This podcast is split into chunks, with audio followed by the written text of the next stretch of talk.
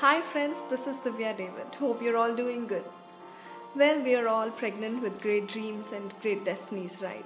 But how many people actually give up on their dreams because they find themselves in a place not fit for the dream to give birth to?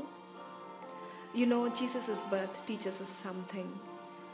You know, Luke chapter 2, verse 7, we see that she laid him in a manger because there was no room for him, for them in the end. My friend, Jesus is the creator of the world. He's the savior. He's the king of kings and lord of lords. But when he came down to the world he created him, there was no room to receive him. But that did not bother God, nor did it keep Christ from being born. This verse teaches us something right.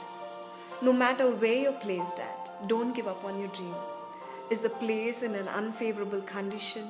You do not have all the facilities for your dream to give birth to? Do not worry about the place because the greatness does not lie in a GPS location, the greatness lies in God alone. Praise God. My friend, whenever you feel that you want to give up on your dream because of the unfavorable or insignificant things that are happening all around you, remember this word. Remember that Jesus was born in a manger, in a dirty place. It was a very humble place. You know, all the animals were around it. It was not a place fit for a king to be born.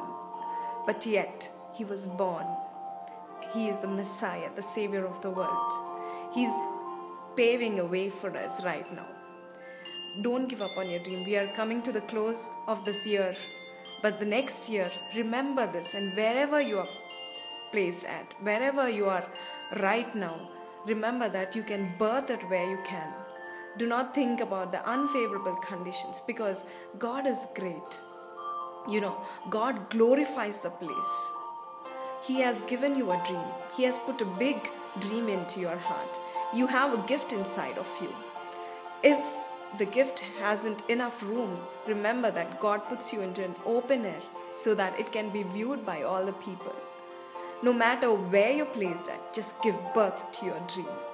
This is a message of hope to all of you who have a gift inside of you, but you're scared, but you're worried, but you're worried about the small situations, the facilities, the unfavorable conditions, the insignificant places.